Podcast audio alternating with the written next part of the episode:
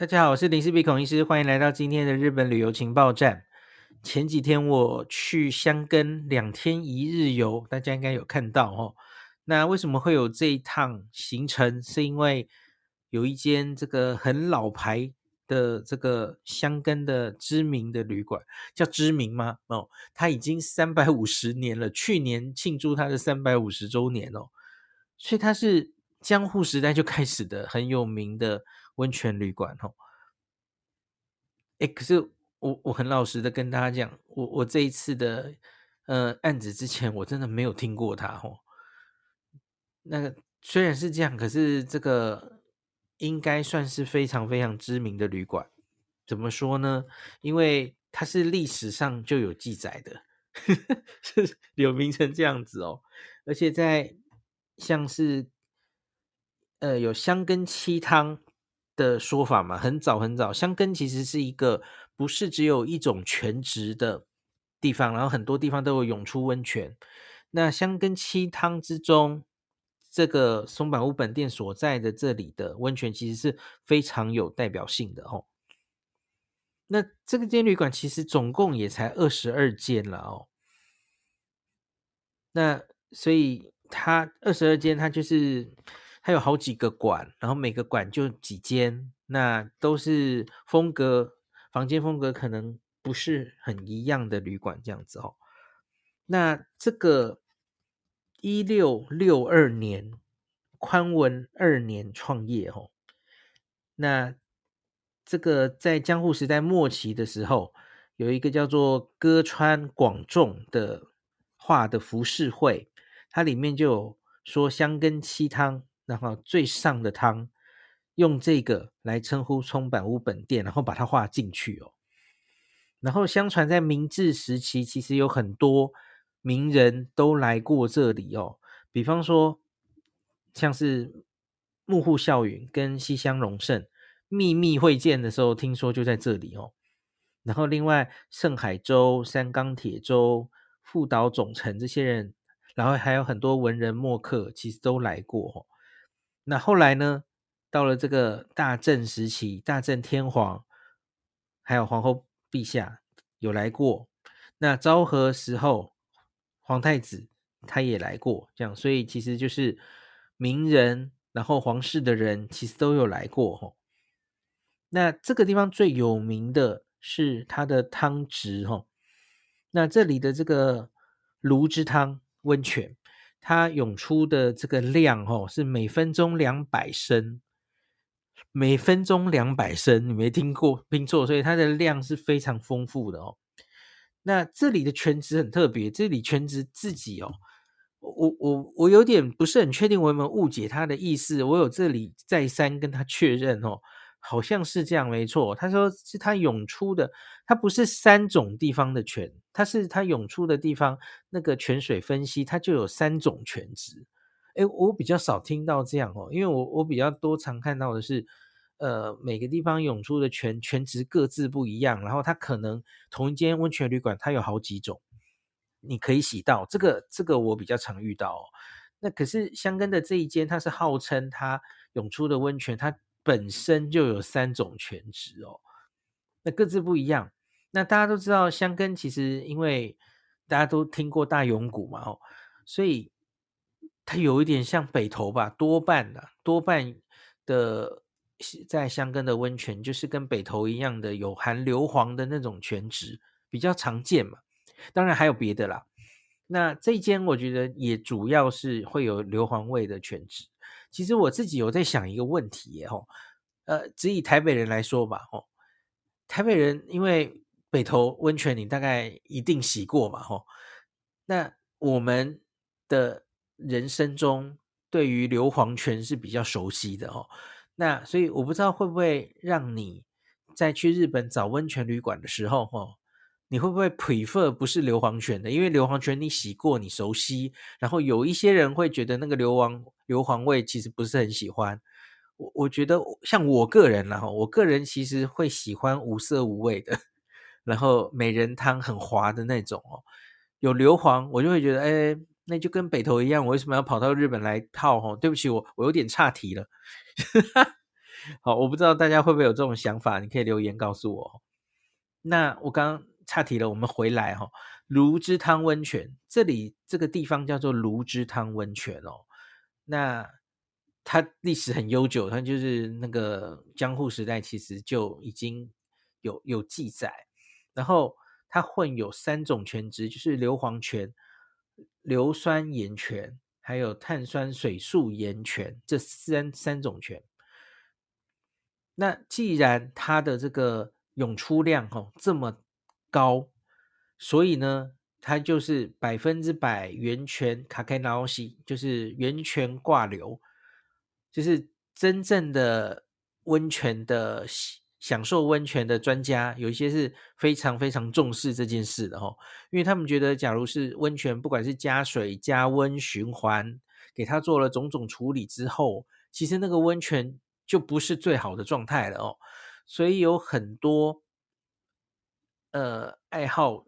日本爱好温泉旅馆的人，洗温泉的人，或是旅馆本身，或是我相信你强调草这个强调源泉灌灌流最有名的地方，应该就是草津温泉，因为草津温泉的泉量涌出量也是非常非常大的哦，所以就因为涌出的大，所以它就不需要去循环，然后不需要去做别的处理。它就可以直接让那个温泉水一直流，然后就就直接流掉了哈，它不用回收使用。那所有人去洗温泉的时候，你享受到的都是最原始、最天然的泉质哈。这个就是草津温泉近年它已经强调这个百分之百的源泉挂流的主义哦。那这里也不意外哈。那他就写说，为什么它可以从这个一六六二年到现在。然后就一直受到大家的欢迎哦，就因为它就是百分之百源泉挂流的温泉，不加水、不加温，也不会再循环等等的哦。好，所以这个是温泉本身的说明。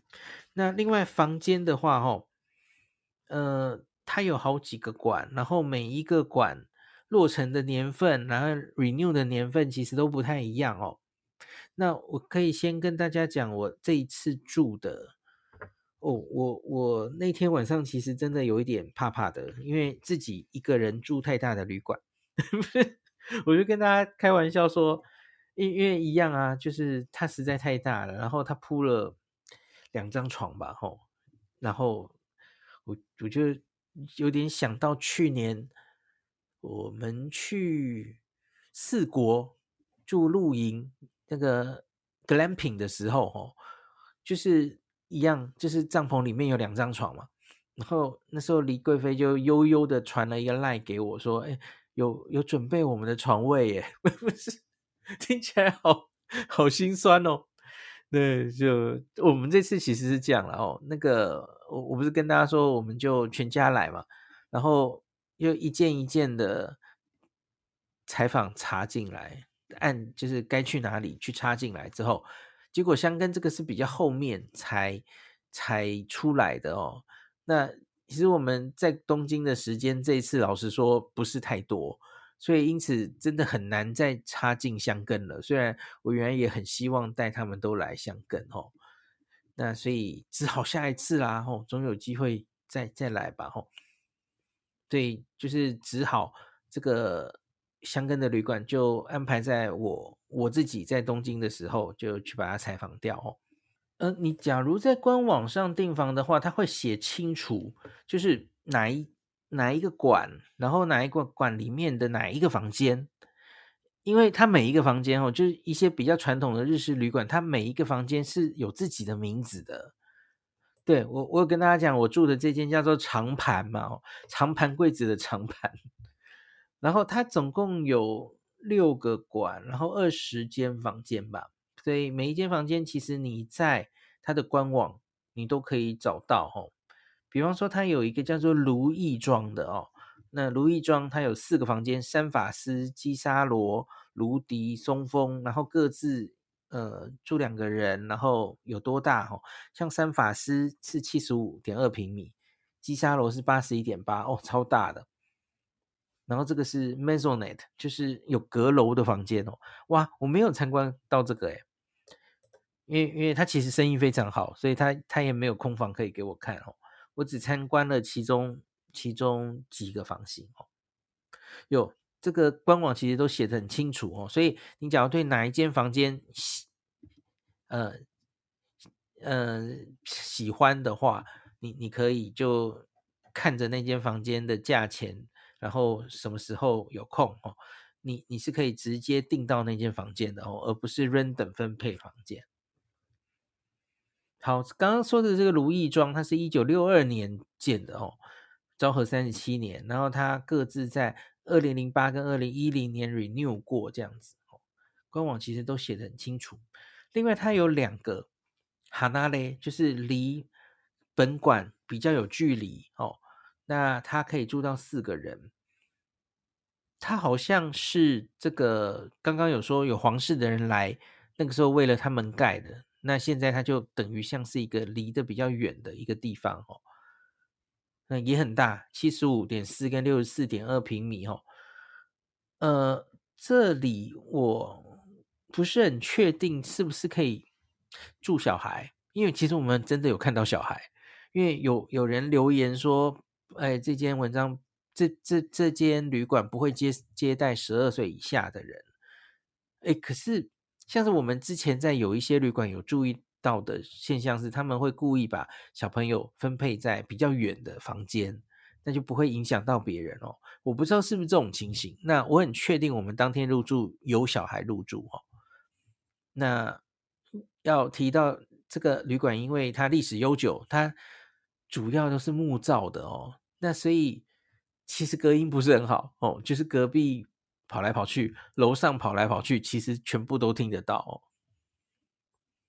好，也因此，假如有小朋友的话，哈，假如都跟大家一起住在本馆这附近，可能就是会吵到大家，哈。那这个，这个我我在写文章的时候再跟大家确定一下，哈，就是小朋友到底可不可以入住好了，哈。好，我住的叫做春风庄，那这个春风庄它是一九二五年大正十四年盖的哦。那其中的长盘，我住的这间。看起来很新哦，因为它二零二一年才刚刚 renew 的。那长盘是六十八点六平米这样子。那这个春风庄很特别哦，大家知道以前这个岩崎家是大富商嘛，哦，这个很有名的。然后像是跟这三菱应该有关系吧，哦，东京车站丸之内这边有很多他们的地什么的。那有一个旧岩崎家的别邸。它是整个把它移过来，在春风庄就是这样的一栋建筑哦，移筑的。那所以我住的这个长盘就是旧岩崎家别邸的一楼，所以这个这还蛮有趣的哦。整个把有钱人的别墅移移筑过来哦。好，那我看还有什么？另外还有什么？大家可以在官网自己看了哈，因为这个就没有去一一个一个看了。那你还要注意一下哈，他在官网会跟你讲说，这个他有没有附呃露天或是是内汤的那个风吕在温泉在那个房间里面哦，不是每一个房间它都有那个浴池。在在房间里，然后它有些是室内的，有些是露天的哦，所以你订房前也要看清楚。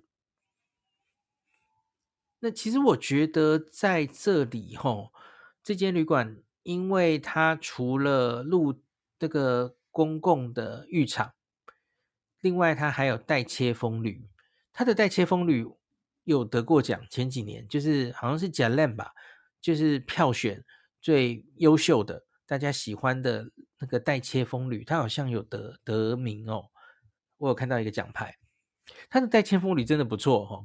总共是六间还是五间？好像是五间。然后每一组人限不用另外付钱哦，反正住客，然后你就跟他登记。然后每一组人限定用四十五分钟。那我觉得带切风吕很不错。那另外是，其实这整个房。这个整个旅馆房间也才二十间，所以因此其实住客不会太多人。他 maximum 就是他写六十六个人了哈，那所以其实也不会太多人。像是我最后一天，其实我我洗了代切，然后我洗了我自己房间里面，所以我第一天晚上其实没有去嗯大澡堂吃的，就是大的温泉去洗。我是隔天早上吃饭之前吧，很快的去洗一下，哎，结果包场。我那天的早餐是七点半吃，我就在早餐之前先很快去洗一下哈，哎，结果就不小心包场了，就是整个男汤里面完全就只有我在洗哦。那所以，呃，我觉得这篇这间旅馆因为不是那么多住客了哈，所以其实在这个公共的地方，还有去预约一个代切，反正又不用多出钱哈。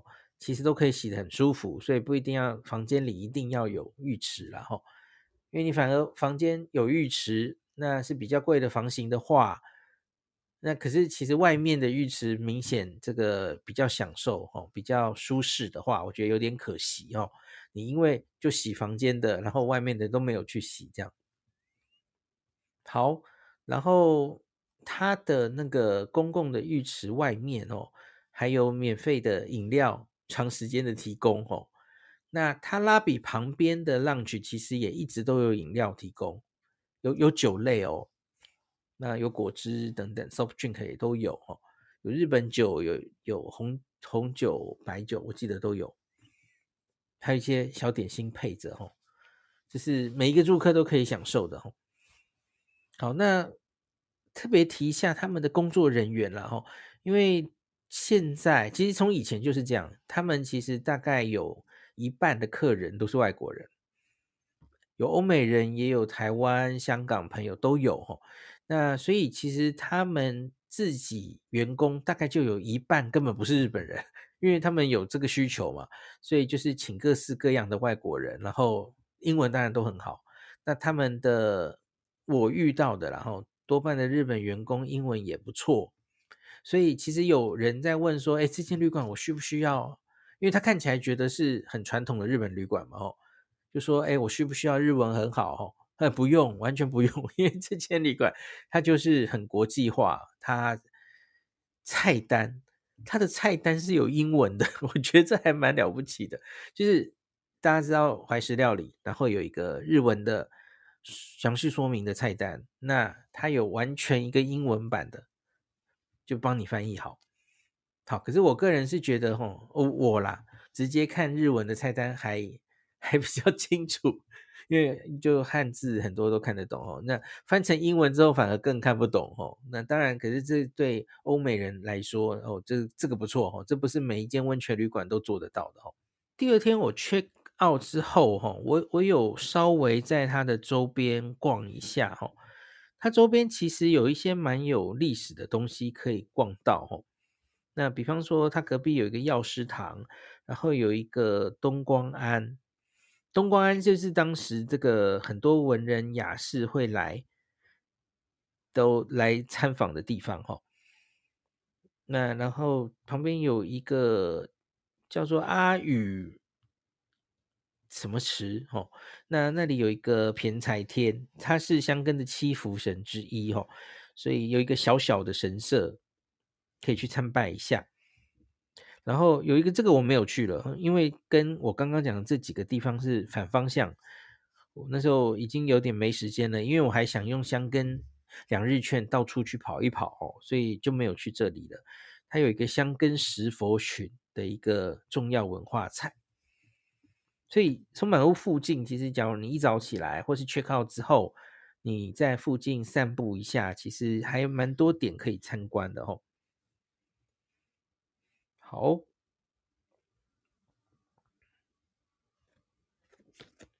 等一下，我看一下，好，差不多了。好，交通，好，讲到交通的话，我我其实这一次吼，拿着香根两日券。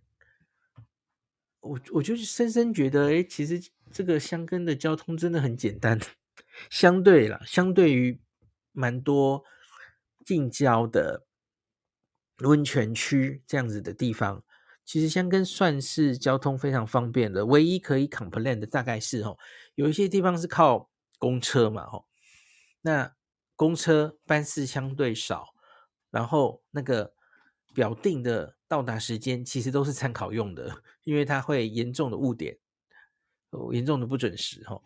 那我记得这件事情啊，我小时候第一次来箱根的时候，我已经遇到过了。我我记得那时候我住在离桃园台几站的地方，然后我那时候就坐，就是看他的公车时刻表，然后要准备去桃园台坐海盗船，然后已经有点快来不及了吼。那可是那个公车就迟迟没有来，然后公车最后就误点了十几分钟吧。跟他表定的行程，然后一来就来两台，反正就是我觉得会会如此的原因，是因为其实箱根是一个还有时候，特别是旺季吼假日，它是相对容易塞车的地方，因为它就是山路嘛，然后那不是很大，所以其实它偶尔就是会被塞车影响到，那没办法，就是一个很热门的地方哦，很多日本人开车来，然后就会塞在路上。好，那它的。交通，那此外其他的东西，像是 lift 哦，像是 cable car 缆车哦，然后箱根登山电车等等的哦，那这个箱根两日券，你就可以坐箱根这个整个区域的八种交通工具哦。除了公车之外，其实其他，呃，就是准点嘛哦，那其实都我觉得相对是很简单的哦，然后而且。你可以一路上一直换各种交通工具的这件事啊，这件事对于小朋友是很有吸引力的哦。小朋友可能就会很开心，一直在换 交通工具哦。那我这次是先到箱根汤本嘛，吼，坐小田急特快 Romance 特快，然后到箱根汤本之后呢，从箱根汤本再坐一个呃巴士。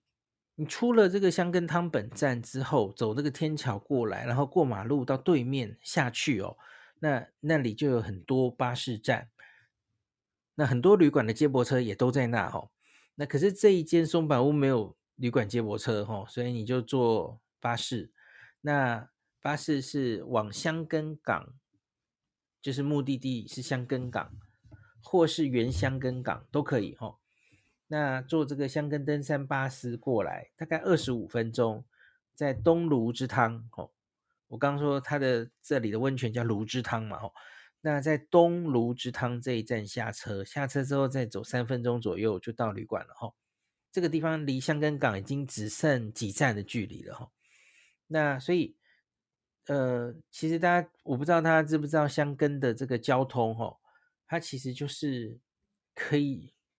转一圈回去的哈，那我这次其实就是先到箱根汤本，然后算是顺时针坐巴士下来，那所以我这次就用这个两日券，然后就把可以坐的交通工具就全部坐一遍哦，因为我对于箱根那一天的备案哦，原本假如觉得天气好的话，那我就把所有的。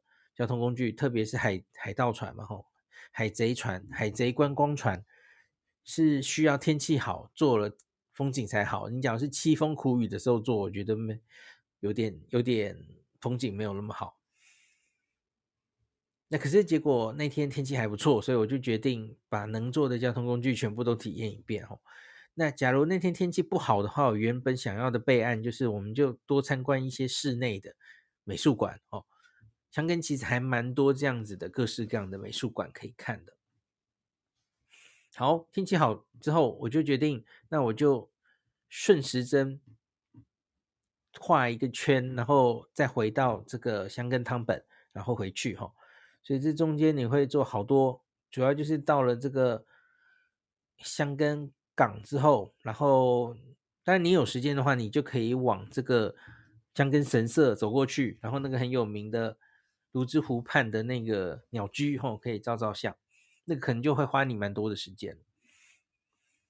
那我是就因为那个去过了嘛，哈，我就直接坐海盗船，然后往桃园台去，然后你在桃园台再坐这个缆车哈、到大永谷，然后大永谷，然后再换车，然后就一路换各式各样的交通工具，然后一直回到箱根电车，再坐回箱根汤本这样子、哦，登山电车，大概。呃，应该讲太快了。登山电车先到强罗，然后强罗再转电车到箱根汤本，然后箱根汤本就可以坐小田急特快、浪漫特快回到新宿站哦。好，那这个我相信很多新手刚刚来的时候，你大概都是买这个套票，然后这样玩的哦。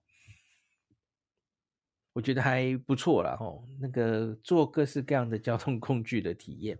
好，这个温泉旅馆最重要的，我觉得就是温泉还有餐食，这两个是最重要的哦。那所以我刚刚有讲到，它这个有英文的菜单。好，可是它味道到底怎么样？哦，呃，晚餐吃的是这个怀石料理。哦，呃，我我要讲。这一间旅馆哈，因为它价钱不不便宜，所以我就会用比较高的标准来看它的话哈，我个人会觉得这间旅馆的硬体、温泉服务，我其实觉得都非常满意。可是我对它的餐食觉得没有非常满意。那那是用非常高的标准来看的话，因为我很明显。住过一些，也许跟它价位是相近，或是甚至还比它低的，呃，价钱没有它那么贵的旅馆，可是他们的餐食表现都会让我更印象深刻哦。他会用更好的食材，然后呃，就是让你吃到饱肚哦，呃，满足是一回事，然后也会吃到饱到 走不动哦，很正常哦。像这个温泉旅馆通常都是这样。然后各式什么海鲜啊，然后大鱼大肉什么的，都都会一一律上。假如你已经是这样子的等级的旅馆的话，那可是我我自己觉得，嗯，因因为这个地方哈，它的不管是晚餐或是早餐，它其实都强调自己是个宿场。大家知道宿场是什么吗？就是箱根。在那个箱根港附近，不是有一个箱根关所吗？它这里江户时代，它是很重要的，就是走到江户，它的休息的一个宿场。像这个东京都内最有名的宿场，应该就是品川嘛，吼。所以那里就是旅人自古以来，他在这个经过这段路的时候，他要在这里休息。那所以宿场提供给你吃的东西，他们。在强调他们要重现大概那样子的晚餐或早餐哦，诶，可是这样的时候，他其实可能就不会提供太，嗯、比较贵的食材哦。那特别是他的早餐，他的早餐其实就是一个，他的早餐就写旅人的朝食哦，像是他晚餐写是素场会席。然后早餐写是旅人的朝食哦，因为卢志汤这边就是江户时代江根关所附近的素场町，到走到关所之前的一个素场町哦，所以他会提供蛋白质丰富的早餐给旅人滋养强壮哦，大家要重现这个旅人的招式哦。那可是不管是他的晚餐或是早餐，其实给我的感觉就是我我。假如这间旅馆那么贵的话，我好像没有看到非常贵的食材。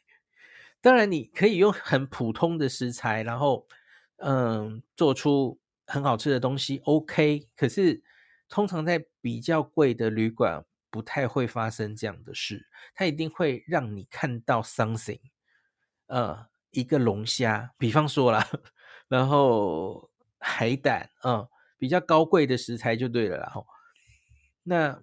我我不是在说它味道不好哦，可是我就是觉得好像总觉得是少了什么，而且跟我同行的一起采访的女生哦，她食量没有很大哦，她就说连她都觉得有点吃不饱。那其实我觉得已经就有点严重了哦。对，让一个食量小小的女生，她就觉得吃不饱的话，那个晚餐，我说的是晚餐哦，哦，我觉得这是在如此高级的温泉旅馆不太应该发生的事哦。早餐也有类似的问题哦，我觉得他早餐也是，嗯，以分量来说，好像不太，就是很清淡这样子。该有的都有了哈，可是总觉得好像不够多哦。因为我通常在这种等级的温泉旅馆，都是饱到不行，然后一直被喂，一直被喂哈，就说啊不要再来了。然后可是真的很好吃，真的很想吃哈。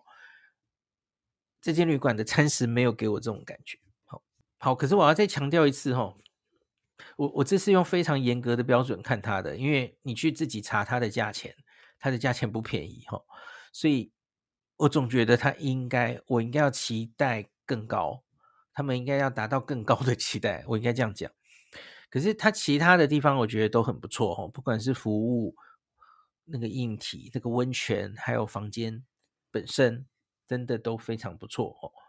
那特别是他又有这样子的历史，有那么多故事哦，不管是旅馆的本身，然后旅馆周边就有一些。很古老的历史的东西可以去探访哦，所以整体的住宿经验我是非常喜欢的哦。如果他们餐食可以更赞一点就好了哦。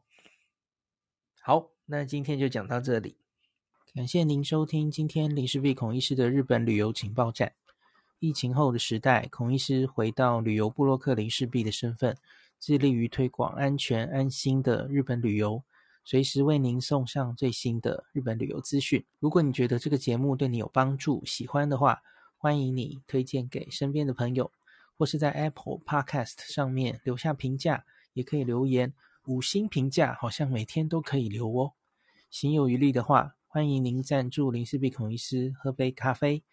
如果你想看到更多林氏璧发的日本旅游资讯，欢迎你加入脸书上的。日本自助旅游中毒者粉丝专业，或是我也有 LINE 的官方账号 Telegram、Instagram，这些连接都在 Podcast 前面。我的电子名片里，可以在一个页面就看到我所有的发声管道，都欢迎您加入。